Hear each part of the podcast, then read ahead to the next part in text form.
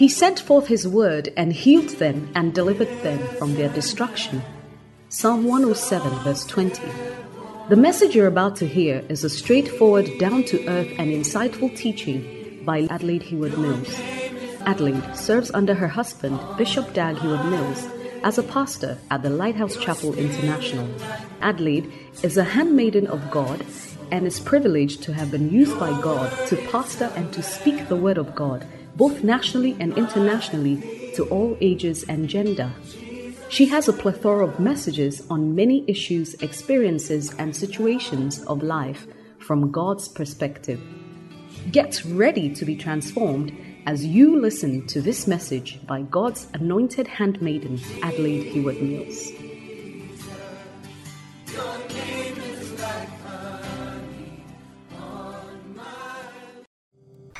Thank God so much for the blessing of being here. Amen. Amen. We thank God for your lives, and it's beautiful. I see you have a very beautiful church. Amen. It's a mega place, and I'm, I'm, I'm still taking it in slowly. Amen. But it's good to see all of you, and especially on the occasion, daughter, you can make it. Amen. I believe it's a powerful meeting. I always look forward to daughter meetings Lady Pastor Adelaide is one of my favorite preachers, really, all time. I, I just love listening to her. You know, many of her preachings face me, but. but I really get blessed, and I don't know why it's just daughter you can make it. But when you come into the meetings, you realize it's actually sons are actually making it even more. Hallelujah. God is going to visit us mightily this is one of the great things God has given us in the Lighthouse Chapel, which is the Daughter You Can Make It convention. Amen. And let's continue to believe in it and support it and let God do what He wants to do with it. Amen. Amen. Hallelujah. Amen. Amen. Daughters, Hallelujah. It's good to be here. Amen. I said, let me, you know, go over to Toronto and be a part of this meeting. Hallelujah. I didn't want to miss out at all on anything. I'm glad I came. I bring you greetings from Chicago. Amen. Amen.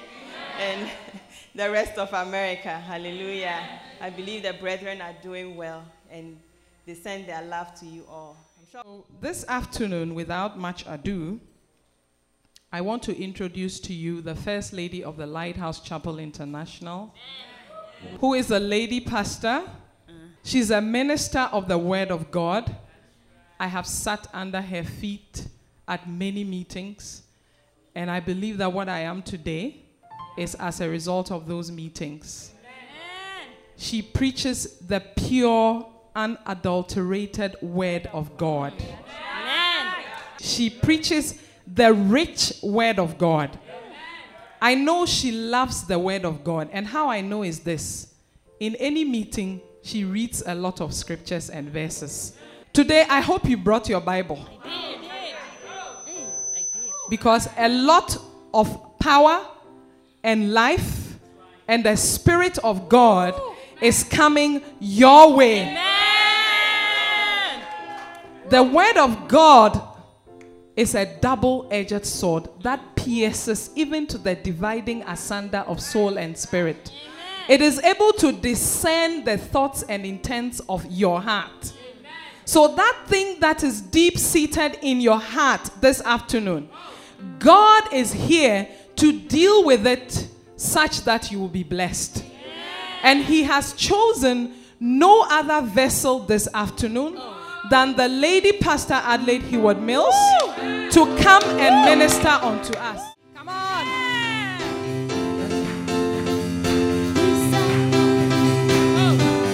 there's no God, there's no God like Jehovah. There's no God like Jehovah. There's no God like Jehovah. There's no God like Jehovah. Come on, let's go.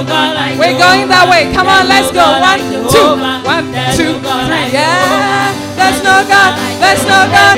There's no God. Woo! Let's go. Yeah. There's no God. There's no God. There's no God. There's no God. There's no God. There's no God. Come on, come on, come on, come on. One, two, three. For the last time. There's no God like Jehovah. There's no God like There's no God. There's no God like Jehovah. There's no God like Let's go. One, One, two, three. Yeah, there's no God like Jehovah. There's no God like Jehovah. There's no God like Jehovah. Oh, hallelujah. Amen. Praise Jesus. Shall we pray? Oh, Father, thank you so much for the privilege of being a vessel that you can use. And thank you so much that on your calendar, your children should gather today to receive a word from your presence. I pray that you will cleanse this vessel. I pray that you will set this vessel apart solely for your purpose. I pray that your will will be done. I pray that the words that I speak, they shall be spirit and they shall be life. I pray that it shall be the unadulterated word of God. I pray that it shall be that word that has a double edged sword to divide spirit and soul, O God, and bones and marrow, and pierce through, O God, our very souls. I pray that your people with, with meekness will receive your word, the engrafted word of God, so that our souls may be saved, O God so that our lives may be more like Jesus, so that the purpose of Jehovah may be fulfilled. Let your word have free course, Lord. Let your word be glorified, Lord. Grant me utterance, O God. Cause me to speak as of the oracles of God. Thank you for the anointing, and thank you for grace. Hallelujah. Please help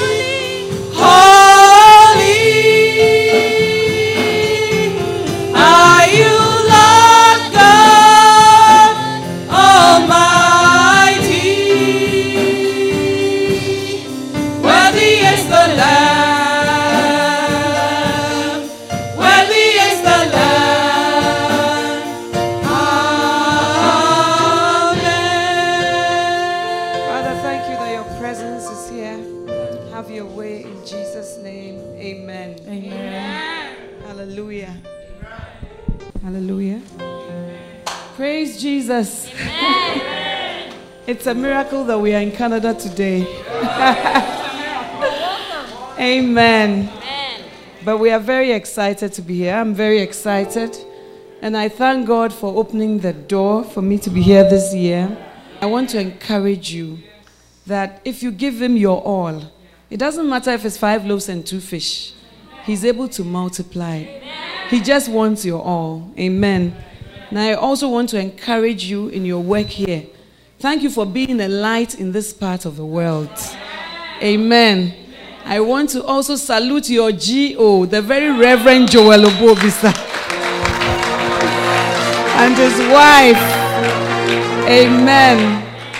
Who have been a pillar and a support, and all the pastors and their wives, you know. anytime I'm going to a lighthouse branch, I don't have to think, you know, how would they be? How will the atmosphere? It's not part of my thoughts because I know that the love is genuine. I once went to minister in a church, and so many lady pastors and pastors' wives went with me.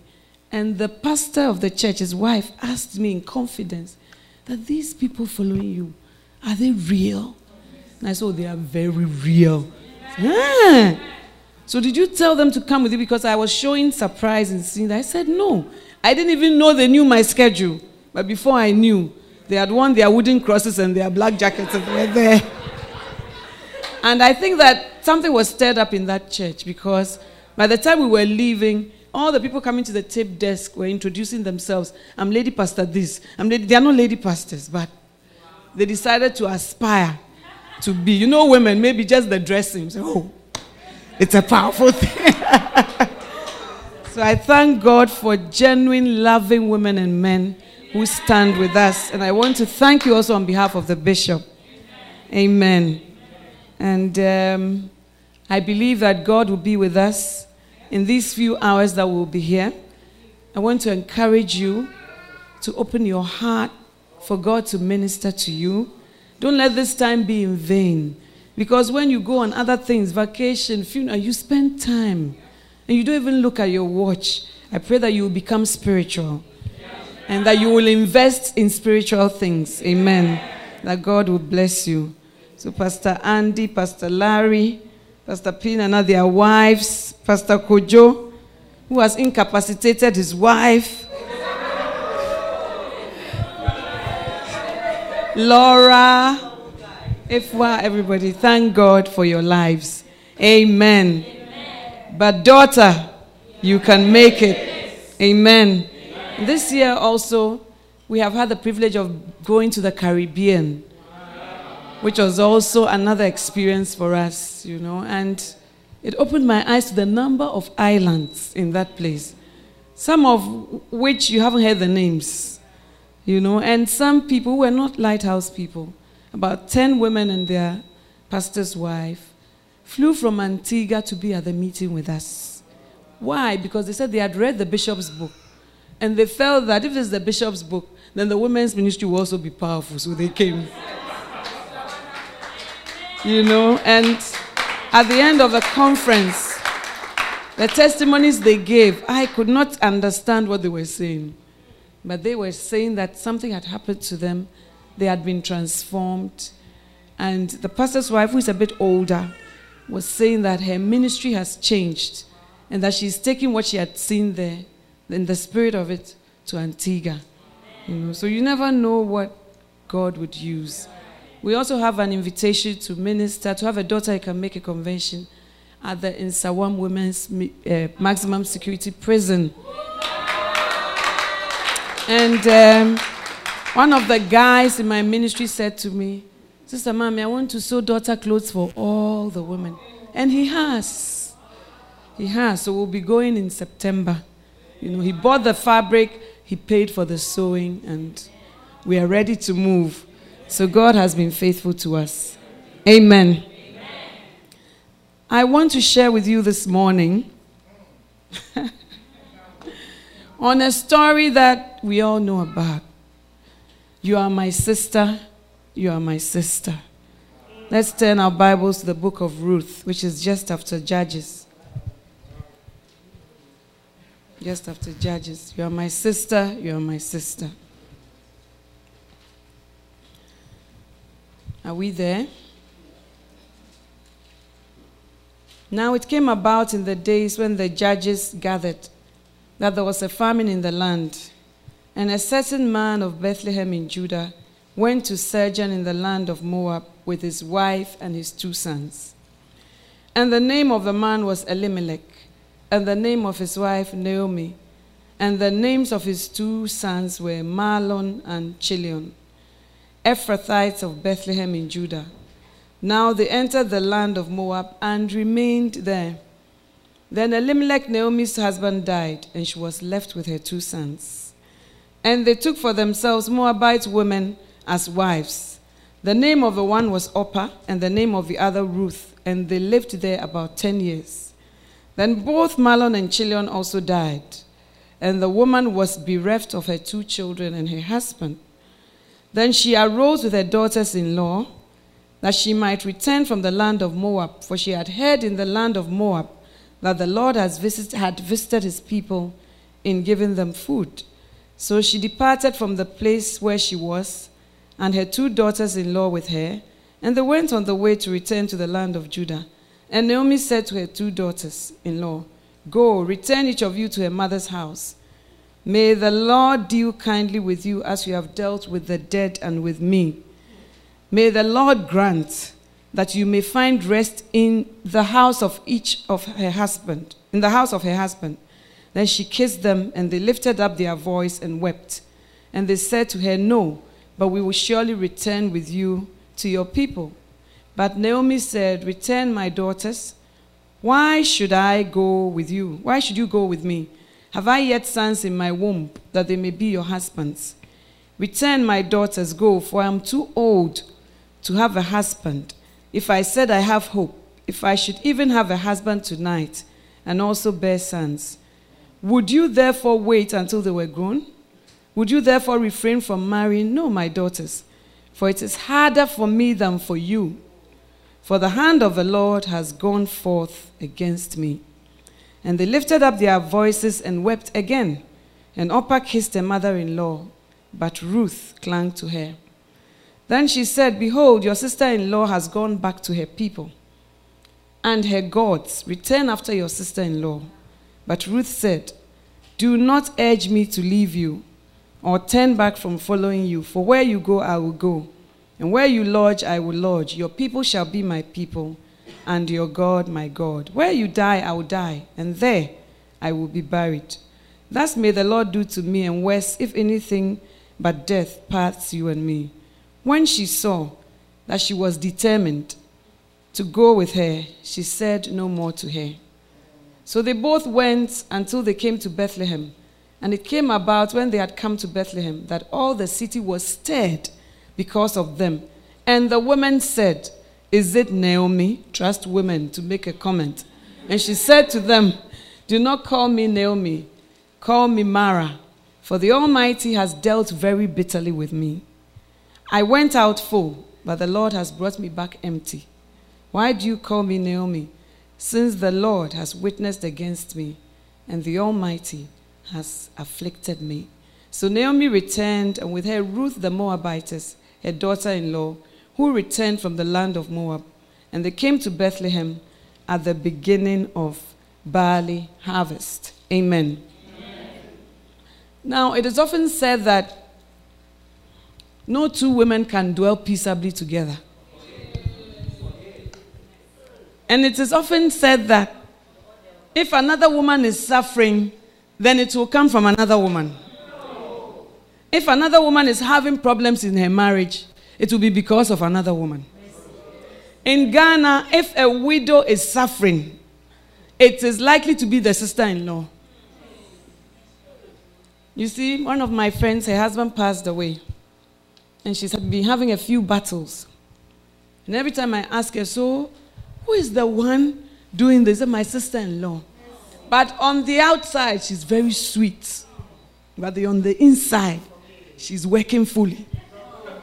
And I said, This your sister in law. Is she not married? So she's married. Does she not have children? She has children. But she does not feel for you. And we women don't have bazookas, Scud missiles, Patriot missiles. We don't have those things but our weapons are powerful. And our weapons are often carnal, but they are mighty in a very negative way. Amen. But I think that we can come to the place where women really hold up each other and women really have healthy relationships.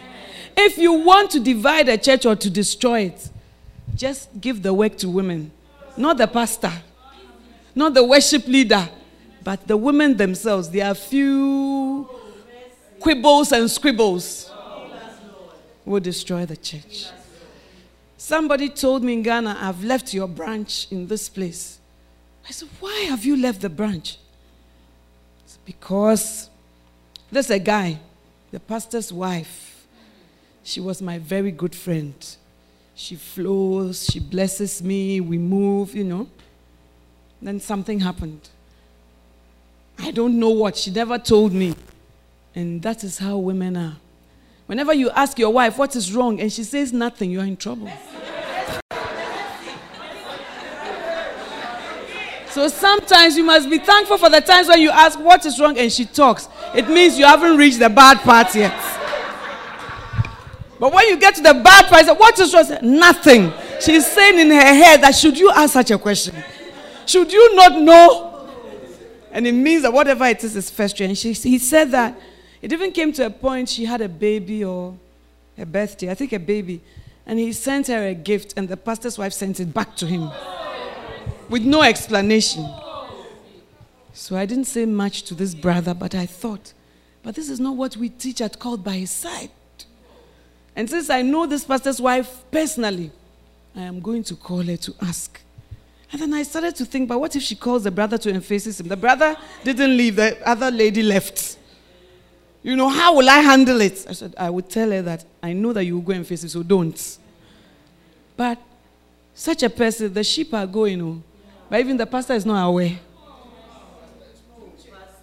Or even if he's aware, he cannot control what is happening.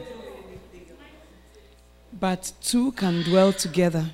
Jesus said that when he comes, the lion and the sheep, the lamb, they will dwell together.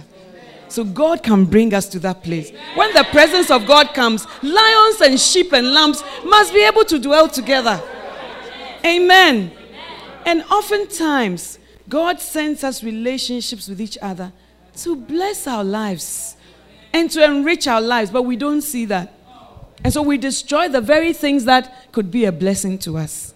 Now, when you look at the story that we read, you see, most of the time, the people that God sends your way, it will come in a seemingly natural way. This is what I always say. Because whenever something is supernatural, it takes the natural for the super, for the supernatural to occur. Amen. So the, the reason why Naomi came to the place in the first place was farming. A very natural reason, hunger. Something that you don't need to be anointed to feel. Everybody feels it. And she also came because her husband said, There's no food here, we are moving. So she just moved in a natural, simile. But God had a schedule and God had a plan. Amen. And when she came, her husband died. And she had two sons, and these two sons married. And when they married, they married these Moabitesses. That is Ruth and Orpah. You would have said they were of age, so they just married. You know, the woman at the well, she was just performing a natural chore, going to the well to fetch water. Everything you do every day. But God is in all those places. And our encounters with God will often be in seemingly natural, normal, and we often miss on the supernatural because we think like Elijah that God will come in the wind, in the strong wind, in fire, but a still small voice is often the way that God will come. And a voice is a natural thing. But when you see thunder, you say, hey, this one is not orchestrated by man, but a voice is a human thing. But God uses these things to arrest us and, and to meet us, but we don't recognize it. Even you're being in this church, you say, oh, this one invited me and I just came. But it's not like that. You know? Even meeting my husband, I have come to see that it wasn't just, oh, I just met him and then I fell in love and then my daughter is laughing and winking, you know. but I think that it was all divine. I believe it. And I can see God's hand. Amen. So often, the people that God brings into your lives, they will come in seemingly natural and ordinary ways. And that is why you treat them as ordinary. And that's why you treat your relationships as ordinary. Oh, this one, is she? She should go. If she's angry, she should move. If she's there, she should go to the left. If she's. And the Bible says that, you know, when we take communion and all that, we fall sick and we die because we don't discern the body. And I think that we also don't discern the body in terms of the members of the body of Christ. We don't discern them. And that's why when somebody, you just wave your, if you are going, go. If you are doing this, because you don't discern the body, even if it's a toe, it is a sacred part of Christ's body. And we have to discern the body. And when we don't discern the body, then we have sickness and death and other things. Because we don't respect the members of the body of Christ. You know, we feel that, oh, listen, what clout does she have? What can she do to me? She should go. But she is the body of Christ.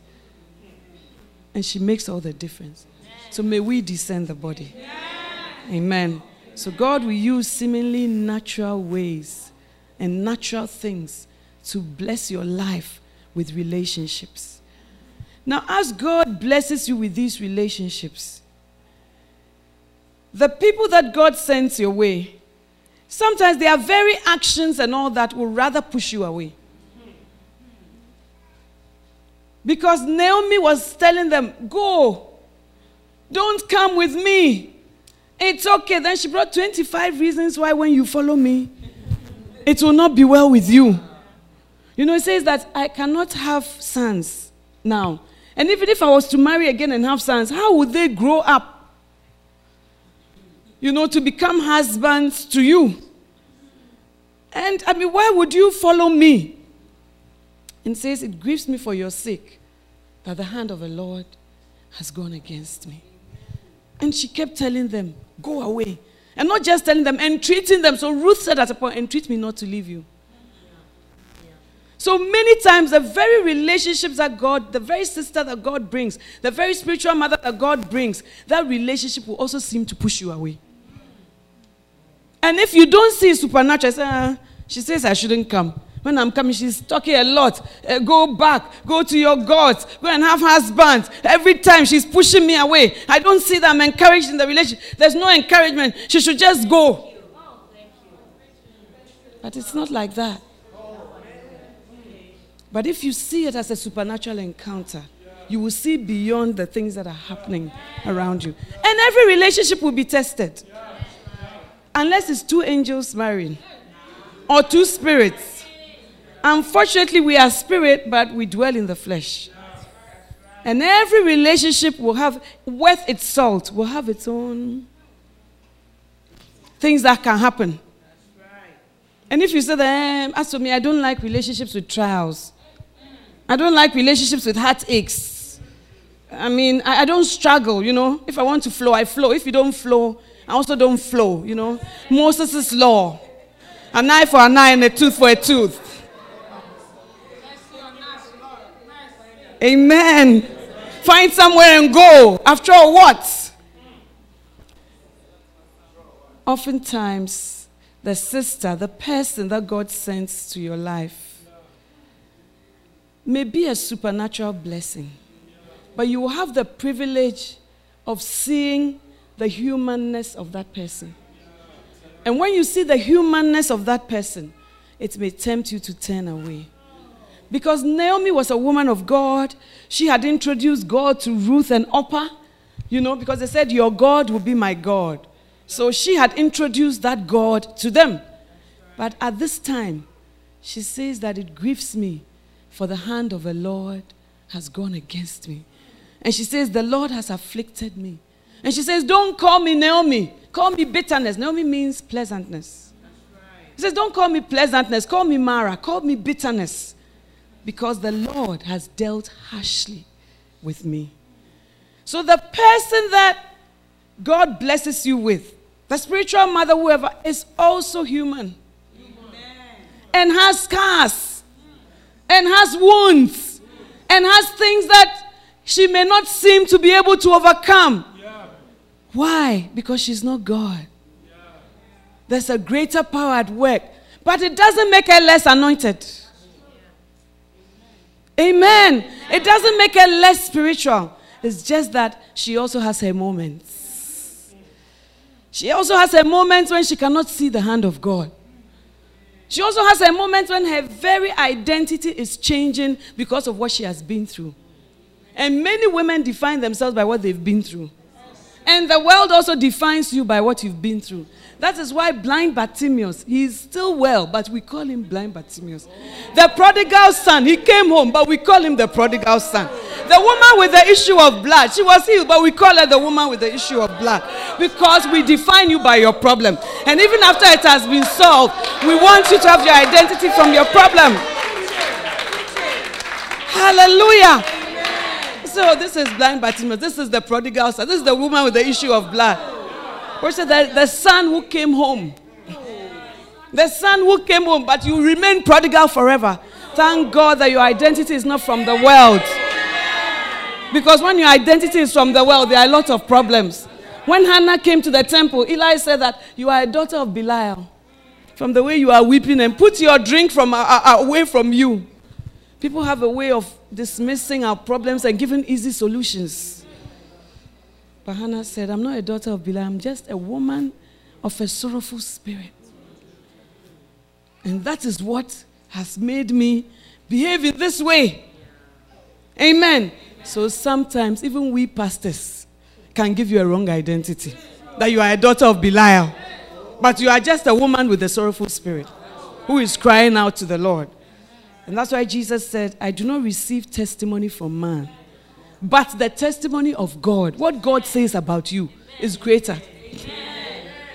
Some of you have been so defined by your parents, by your spouse. You are a very wicked man. You are a very wicked woman. You know, so every day say, He says I'm wicked, so I am. He says I'm wicked, so I am. Is He your creator? Is He the one who made you? Is the one who made you who can define you? So may we find our identity and definition from God Almighty. Hallelujah. And so Ruth, Naomi pushes them away. Go, go, go. And the Bible says that they lifted up their voices and they wept. You will have times of weeping in your walk with another woman.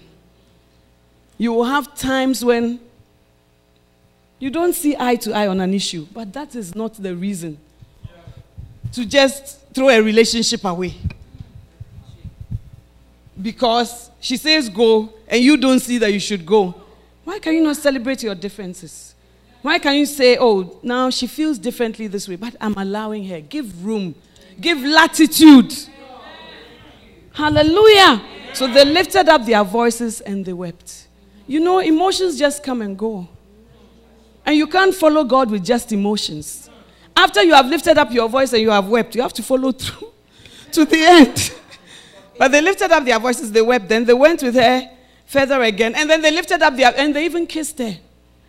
Lifted up their voices, wept again. And then Orpah said at that point that the way you keep pushing me away, the way you keep saying that it's okay to know I should go to my mother's house and to their gods, I think it's time to go. And many times we don't go on to nurture our relationships that are working because we feel that everybody should love you, everybody should want you, and everybody should be your best friend. But there are some Orpahs in your life, and there are some Ruths in your life. And not everybody is called to go all the way with you. Some are called to come just halfway with you. And sometimes, even when you are a pastor's wife, you don't understand why is this church member? She, she's some way. Why is it that she's an Orpah? Not a bad person, but an Orpah because she can only come up to a certain distance with you. Don't expect, it's allowed. Don't expect everybody to become a Ruth. It is not supposed to be that way. So, the key of acceptance accept the Orpahs around you, accept the Orpahs in your life, and then flow with the Ruths. For your Orpah may be somebody else's Ruth. You know? But I don't mean that you should make an excuse when somebody says eh, she's an Orpah. You should just go, she's an Orpah. The decision to go back must be taken by upper herself. Not you deciding who is upper and who is. Please, because I know. You say, oh, this one, if somebody saw it, say she's an upper. That's not what I'm saying. Amen, ladies. So they lifted up their voices, they wept, they kissed Naomi, but that didn't mean anything.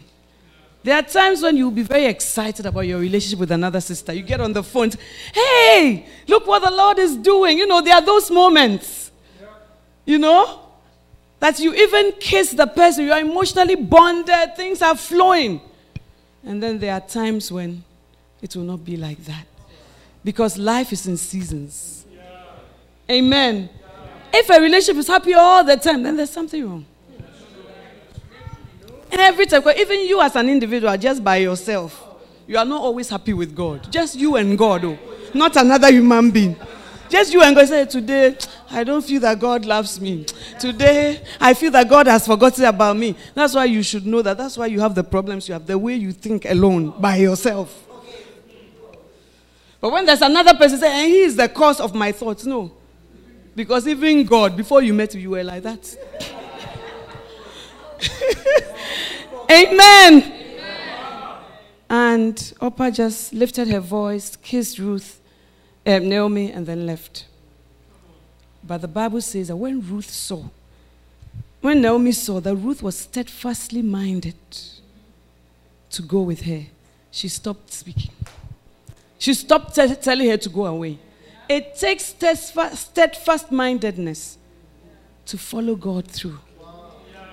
It takes a steadfast way of thinking not to give up on your Christian walk. It takes a steadfast way of thinking to continue in your relationship with that sister who has hurt you so badly. You know, there's a message I preached at the Pastor's Wives Conference, I believe last year, your love life. And people really bought the tape. I mean, not the people at the conference, the people at the conference, but the people when it was announced, your love life. They thought something very romantic. But I was talking about your love life as in how you walk in love. Your love walk. And what God has asked you, so love life, it will solve all my bedroom problems. There's a time for that too. Amen. But Ruth was steadfastly minded. It takes that kind of mindset to have a thriving relationship. Because it takes a steadfast mind not to give up easily on people. It takes a steadfast mind not to give up easily on any relationship God has blessed you with. It takes a steadfast mind to follow through. And why did she need a steadfast mind? Because something else comes in. And you need to overcome it and still forge ahead with that kind of thinking. But that is what the trait that Ruth saw and Naomi saw. It's not a fighting spirit was steadfast when she saw that she was steadfastly minded to go with her.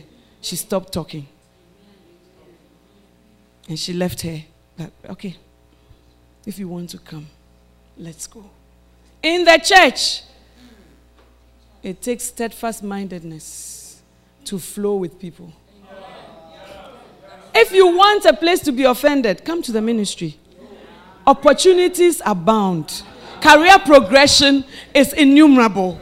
You will just flow. If that's what you are looking for, come to the ministry. There are many scars, there are many wounds.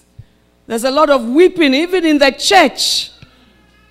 But if you can only overcome that, if you can only be steadfast minded, but most of the time, when the relationships go through that, they don't recover again. They are spoiled forever. It doesn't change, it doesn't improve. When you say you've forgiven, ah, you've forgiven, but you know, self preservation. This thing that has hurt me, I will ensure that it doesn't happen again. because now we are, we are playing God. And we have to ensure that certain things don't happen to us again. And then you are losing certain relationships that are supposed to bless you. And say, oh, I don't have anything against the person. And it's true. I don't have anything against the person, but to forge that bridge, I can't go further. I just want to stop it. And then we women too, we have a lot of influence. So we want our husbands to join us in the quarrel. So, did you see the way she looked at me? So, really? Was there a look? How come you didn't say anything? Eh? She did, you won't say anything. She can, he cannot join your quarrel. Because he does feel the way you feel. You see, he was made directly from dust, but you were made from the side of man. You are high tech. The things that you feel, he cannot feel. It is Jesus is the only man who can feel the way we feel. Our high priest, who is touched by the feeling of our infirmities. Hallelujah. But most brothers, it's not that they want to be somewhere, but they just don't see what you are saying. And even when they see what you are saying, they don't feel that the solution should be your way of solving the problem. And then you say, Oh, I mean, me, I, I can't flow with him. Look at how my husband is behaving. Don't even bother to bring him in. Rather, talk to another spiritual sister. She will weep with you. She will give you her own life's experiences and she will tell you that together we will win. That's how it is, but it will be okay. You know? And brothers, most of the time we are just looking for understanding. Not agreement, but understanding. For some strange reason, they are. so, for you to just understand, even if you don't agree with us, understand. Understand how you feel. Understand how painful it must be. Understand how frustrating it must be for you. Just the understand, understand how hard it is for you to work and to run our home at the same time. I understand. That alone is 80% of the problem solved. Amen, ladies.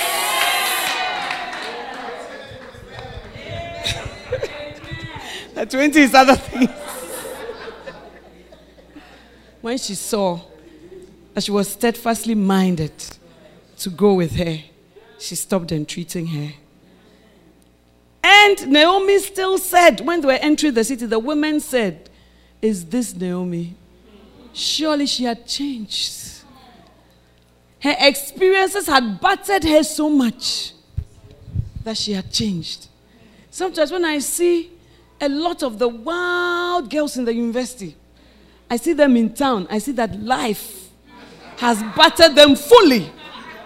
And sometimes they are no longer even fashionable.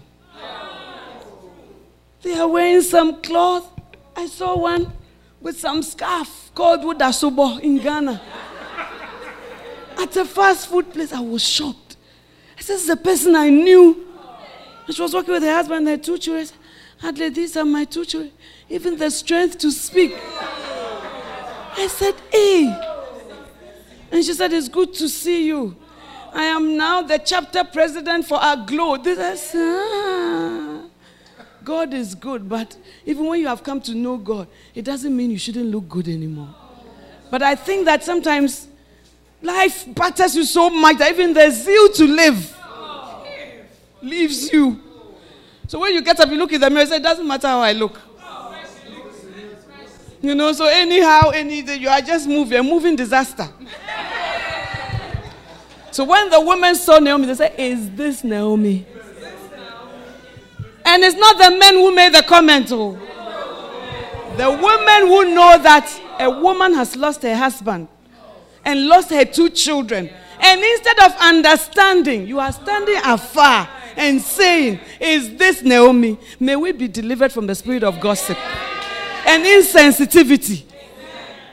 Do You know, when you look at the life of Penina and Hannah, the Bible says Hannah did not have any children. And Penina, she had and she had even variety sons and daughters. You know? And the Bible says that she provoked Hannah. Sore. Sore. Do you know what sore means? A wound. Sore, bleeding. She provoked her. The ability to provoke another woman. The ability to stir you up till your blood begins to flow. We have that gift. We are called. She provoked her so that she wept and did not eat. That's what the Bible said. She wept and she didn't eat. And then there comes Elkanah. Why do you weep? First question. Why do you not eat? Am I not, why is your countenance falling?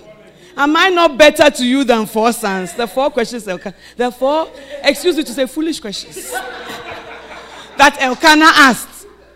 Why do you weep? Isn't it obvious? Why do you weep? Why do you not eat? Don't you know that sorrow can so get at you that at a point you can't even eat? You, you lose the desire to eat. You know, we all respond to despair differently. Some people, that's when they eat, they binge. And some people, that's when they don't eat. But Hannah was the type that when she's despair, she doesn't eat. Why is your countenance fallen? Why should my countenance be up? When I live with this every day. It's different when the other woman is in another house. But when she lives with you every day, when your penina is with you day and night, it's not easy.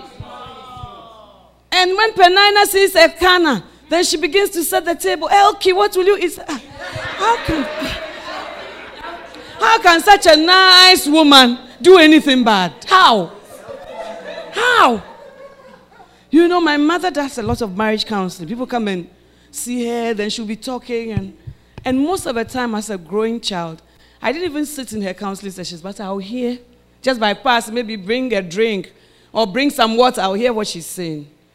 And so one lady came and said, When I told my husband that this woman is not good, he should. My mother said, A man can never see that a woman is not good.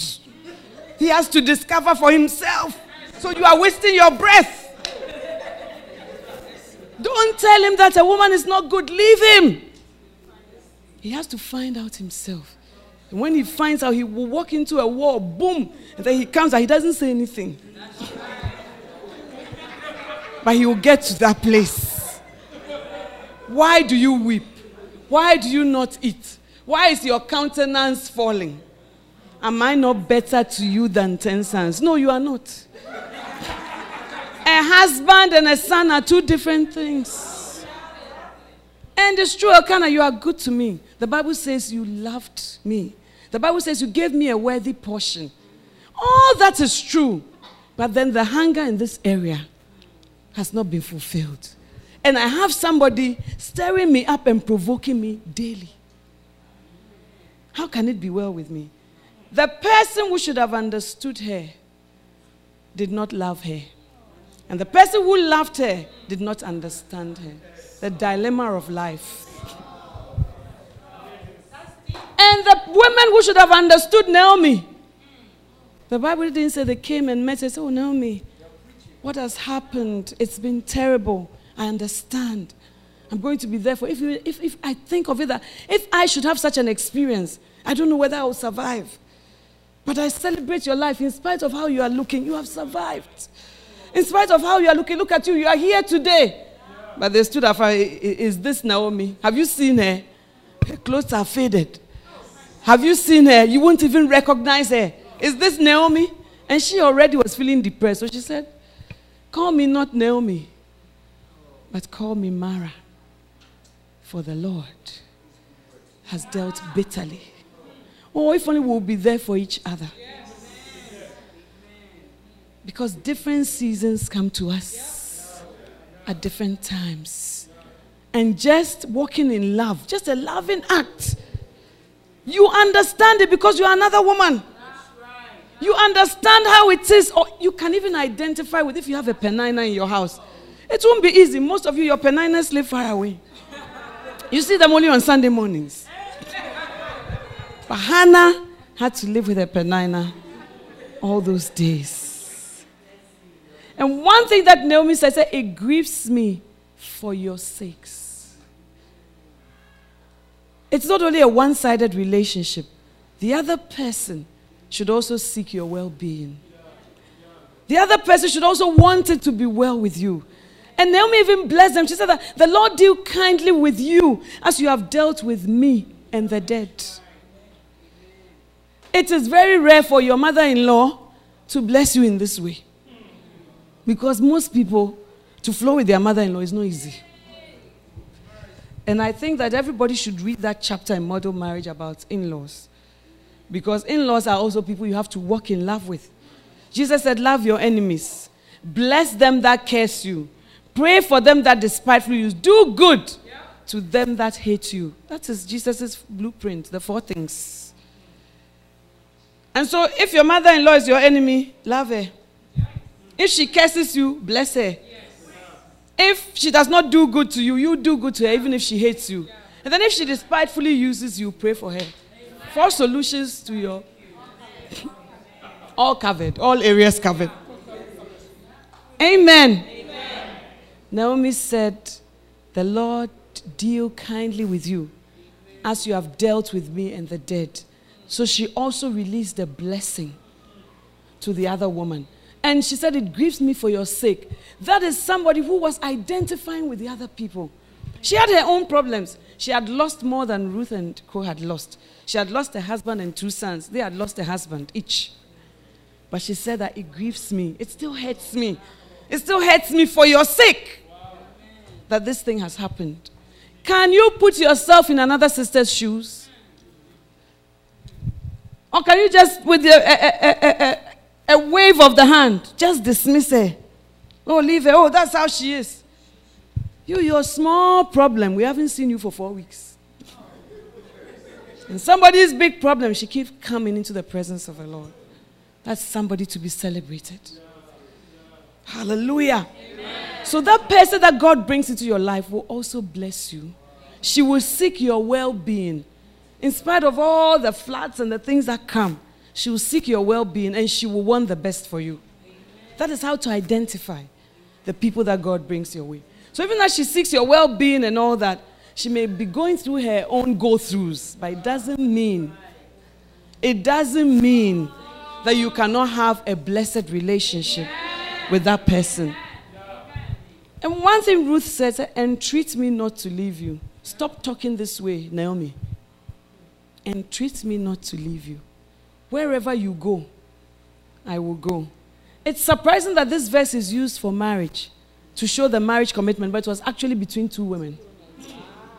And it shows that we can get to a place in our relationships where we will say, Wherever you go, I will go. Hallelujah. Your people shall be my people. But most of us in marriage, your people shall stay your people. and my people shall be my people. That's how it is. But this woman's commitment was such that I said, Your people, she has not seen them. She doesn't know the beasts among them. She doesn't know the orangus. She doesn't know who is nice. She's not using that to test. She's just decided that your people shall be my people. I don't need to know them. It's a commitment I do, I make before I even meet the people. Your people shall be my people. God's people shall be my people. Church people shall be my people. Christians shall be my people, irrespective of how they can shack. Irrespective. irrespective. How can you stand in Moab? And as we are going to Bethlehem, you say, My people shall be my people. Do you know them? I have some old aunt, very cantankerous. Ruth, do you know her? How do you now say my people shall? But love is a decision. Love is a decision. You decide that I'm going to love, and I'm going to love this way. And so your people shall be my people. Your God shall be my God. It's not just people being people, but you must share the same level of faith and commitment to God. Your sisterly relationship should not be so carnal. Everything you talk about, just hairdo. Her beloved has left her. She's heartbroken. Uh, I've been offended. You don't have any verse to share. You cannot share your quiet time because your relationship is so carnal. So carnal, so crass. Even when you say, the Bible says, your friend say, hey, since when did you also start quoting verses? Hey, have you also joined them? Sisters, because she's not used to that. All that she's used to hearing you say, carnal things. There's a sale here, let's go. Did you see how that pastor looked at me? I was in London, somebody, uh, one of the pastors told me, a church member who had left, whom I knew, had sent him a message that since I left your church, I hear that you have been preaching about me. And I'm warning you, if you go on like that for two weeks, I will call you or come to your house and give you my piece of mind. Your, your sheep. Oh. and what the sheep had been through, none of us have been through it. I don't even want to say what it is. It is something out of the blue, something what she had been through. And this pastor would visit her, walk through with her, counsel her, and now you are sending him a message via another church member to warn him that you are monitoring him for the next two weeks. If he continues to preach about you, why would he preach about you? You've left. Does he not have anything else to talk about? But you've forgotten. You've forgotten or you have diminished what he has done, and so what? It's his work, and so what? He's a pastor, and so what? And that is why you can send that message that you are monitoring him for two weeks. After the two weeks, if he doesn't pass, it will not be easy for him. God forbid. God forgive. Your God shall be my God. Women have to rise up to the place where they have spiritual relationships. It's not something you force, but it's something that when you walk with God, when you meditate on the word, the Bible says, out of the abundance of the heart, the mouth speaks. So it's not that when you see people, then you are now gathering your verses, but it comes naturally out of you. When somebody has a problem, I don't think that I have any solution. So I always think about the word. What would Jesus do? How did God take me through mine when I was walking on this road? How did it? You know, just, but you know, the Bible says that we have not suffered to the point of shedding blood. So, sister, hold on. I think that we will win. We will win. It shall be well. You know? And sometimes, like, no, you must you might talk that the Lord has left me and all that. And then your other sister may have to remind you. Have you forgotten Emmanuel? God with us. He said he will never leave us nor forsake us. But we ourselves are not wed women. We ourselves don't walk according to the counsel of God. We walk more according to our emotions, according to our mother's advice, our father's advice, our friend's advice. And so when the things come up, what comes out of us is the carnal things. Your God shall be my God. Where you die, look at what she's thinking about. Oh. Where you die, there will I be buried. Long time. This relationship is till death us do part. I pray that relationships like that will be developed amongst us. When your sister steps on your foot, you put a bandage and then you mend it and then you walk on. You follow on. You follow through. And these are not things that I have not done. Somebody listen to your, your love life and phone me. Sister Mommy, all these things on the tape, are they practical? I said, every example I gave is practical to me. It's not something I went to get from somewhere. You know, I was telling them in London that somebody hmm, betrayed me. I was so. And the person was very close to me. You see, somebody wrote a letter to insult me, and the person who typed it was one of my best friends with insults and things in it. The one I read it, there was so much, but to cut a long story short, I said to my husband that this letter was not typed by the person who brought it. It was typed by somebody else. So how do you know? How do you know? I said, I know. So we had a meeting about the letter that had been typed and who wrote it. And it, no, it didn't have anything to do with this, my friend I thought had typed the letter. But when the person was going away, the meeting ended. Bishop was also there. I said, Excuse me, can you please tell me who typed the letter for you? So it was a couple. They just looked at me and then I asked again, Can you please tell me? And then my husband said, No, no, the meeting is over. What is it? Eh? It's over. You know, men, how they sort of dress up. And then when the guy was getting his chair to go, I said, oh, I just wanted to know who wrote this letter for you. People had even gotten up to disperse, the meeting was over. And then he mentioned the name. And I think that even my husband, it was like a bombshell. Wow. You know, so I said, Oh, I see. So I told Bishop Saki, Do you know this letter was written by this, my very dear friend? Oh, no, it's not possible. How possible? As for this one, dear, I will ask her. So he called the lady and said, Are you the one who tries? Yes, it was even worse than that. Even the insults, I removed some. And I was so heartbroken. I wept for like two days, you know. Every time I remember, oh, why? This woman, I've been through so much with her. And, and why should I get this in return, you know? And then She came to my house two days after to tell me, Sister Mommy, I'm so sorry. I don't know what came over me. I said, ah, how could you exercise such judgment? If you come and ask me, now what this person is saying, that you don't ask anything. You type the insults and you say you take some out to make it a bit more. I mean, how? She said, Oh, it was just poor judgment. Forgive me. She wept. I also wept.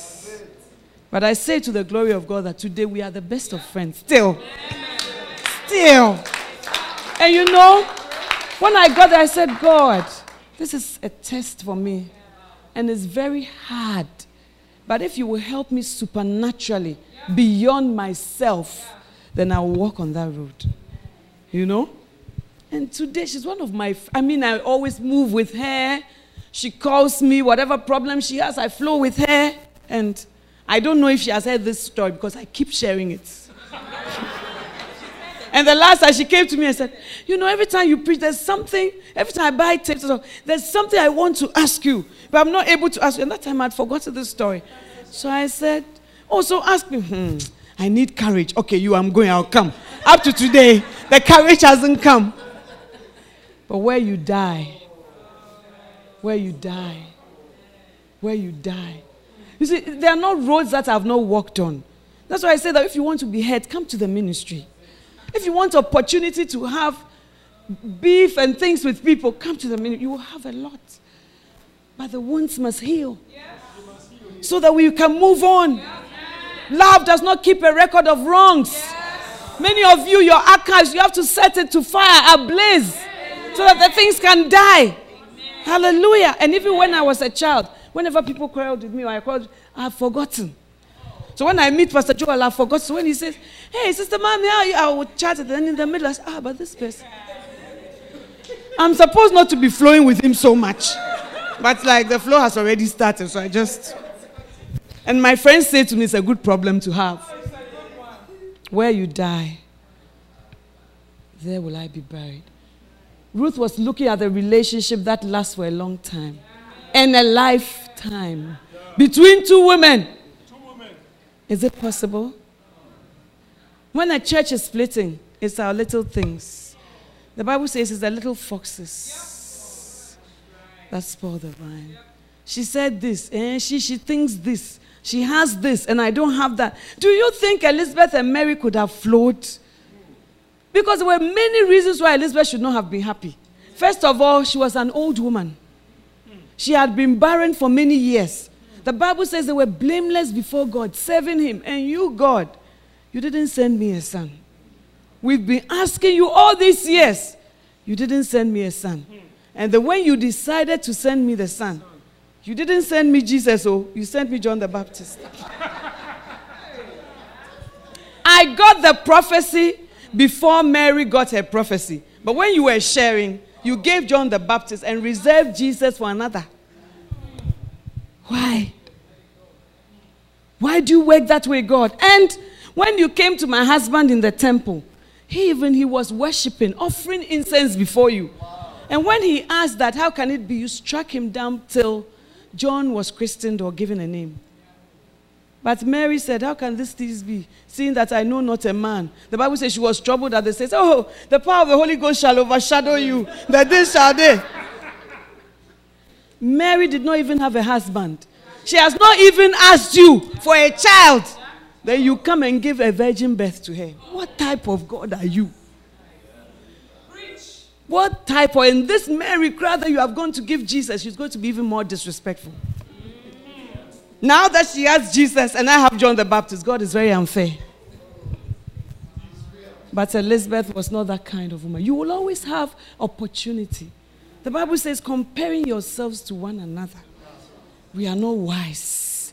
But without a John the Baptist, Jesus would have never been. Amen. Hallelujah. Amen.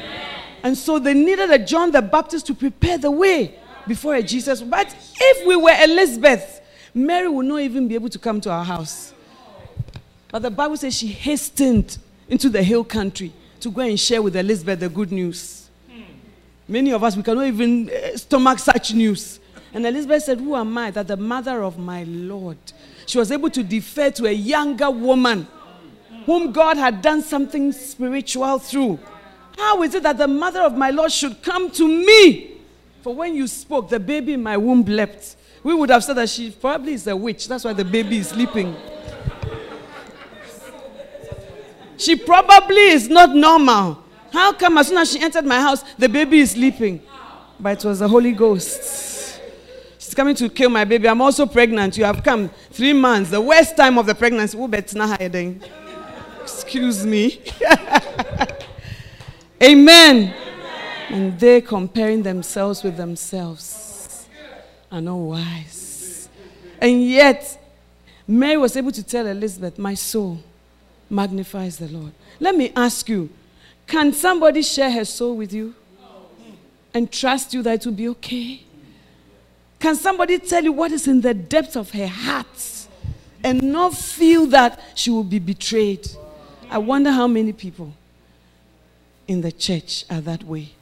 But if women will network and stand for each other, it takes us back to Titus chapter 2 that the older women shall teach the younger women to love their husbands, to love their children, to be keepers at home, to be sober, to be discreet. This is God's purpose, but it's not happening because we don't believe each other, we don't flow with each other, and we don't want each other. But may the Lord bring healing and cleansing and wholesomeness. And may the things that we think we cannot do, may He give us supernatural power so that we will turn to each other and say, My sister, my sister. God bless us all. Please stand to your feet.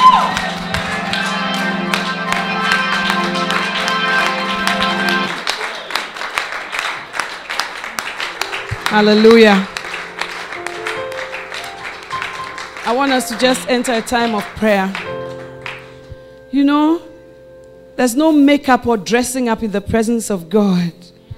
The Bible says thou requires truth in the inward parts. The parts that cannot be seen, the parts that are hidden. We just want to bare ourselves up to God and say, Lord, look into my heart. David said, Search me, O God, because it's not easy to find. It takes the searching of the Holy Spirit to know where we are at and who we really are. And we want to pray and say, Search me, O God, and know my heart. Try me and know my thoughts. See, see, see, just in case. If there's any wicked way in me, cleanse me from every sin and set me free. Hallelujah. I want you to speak to God personally. I want you to speak to God one on one. I want you to tell him that you want to be a blessing to another woman. You want to be sensitive to the needs of another woman. You want to be able to be healed of scars and to bridge your relationships with other women. You want to be able to flourish in your relationship with other women. You want to feel what they feel. You want to stand with them. You want your God to be their God. And you want to go with them till death as do part. We are the pillars in the church we may not be the visible ones, but we are the pillars and we can make all the difference. And if there's anybody you are holding up in your heart, release the person today. Release the person into God's hands and not yours. And allow God to do his work. And if you don't have any such person, pray that the Lord will preserve your heart and help you to guard your heart and keep your heart in the way it should be. Hallelujah. Search me, oh God, and know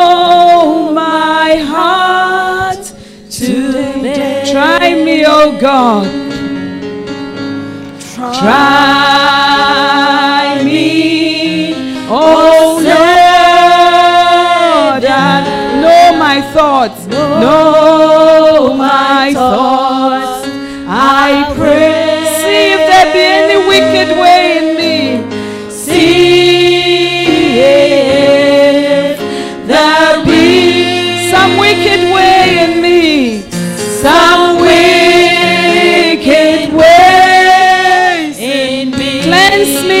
from every sin. Cleanse me from every sin and set me free. A heart like yours, a heart like yours is my desire.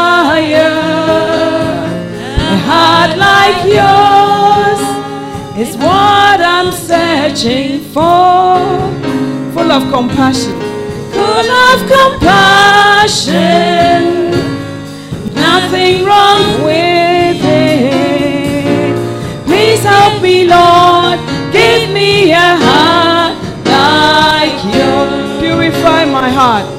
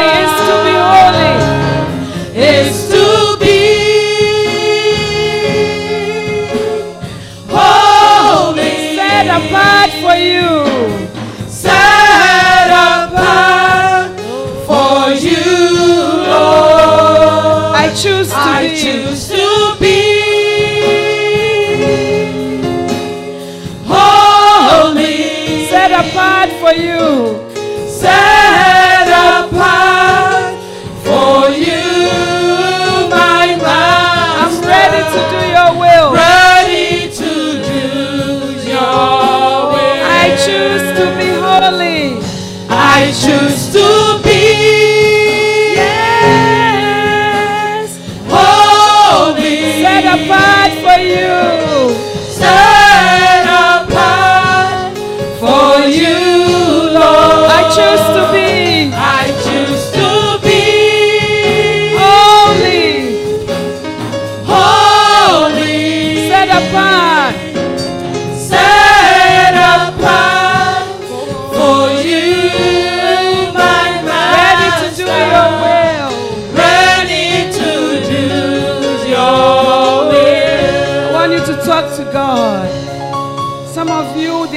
that have, you've held on for too long. You have to let them go. Some of you, you need to wipe the slate clean and behave as if nothing ever happened. The Bible says that forgive as Christ has forgiven you. Some of us need the Holy Spirit to help us because the things are greater than us. But God will help us. And God will open our hearts to receive His word. Talk to God from the bottom of your heart.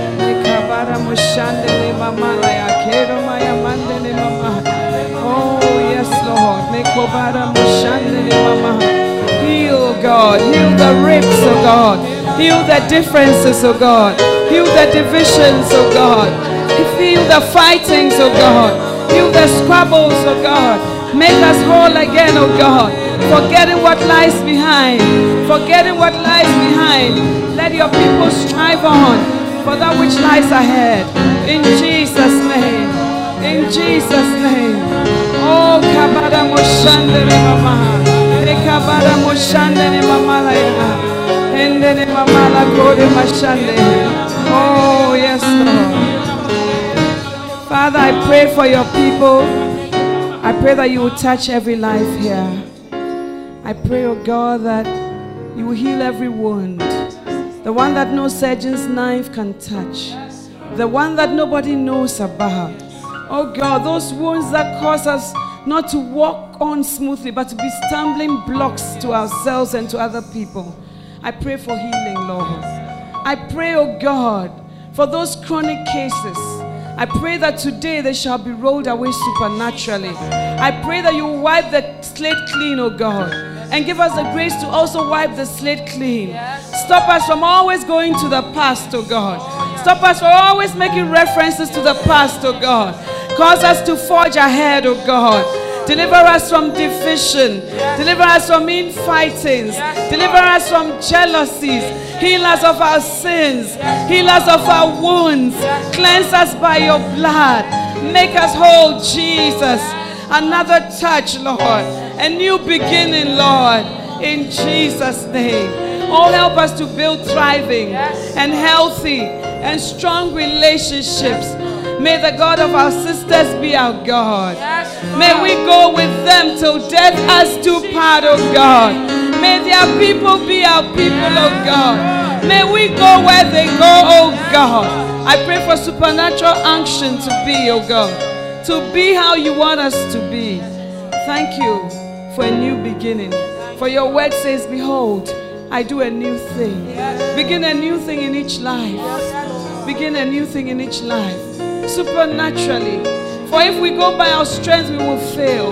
But thank you for the greater one that is in us. He's in us to put us over. He's enough to put us over and to make us overcome. He's in us to make it possible. Oh God, thank you. Thank you. In Jesus' name, amen.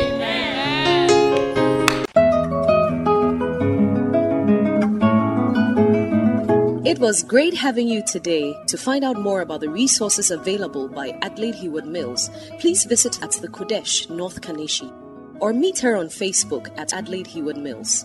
For prayer and counseling, please call 0243 187 900.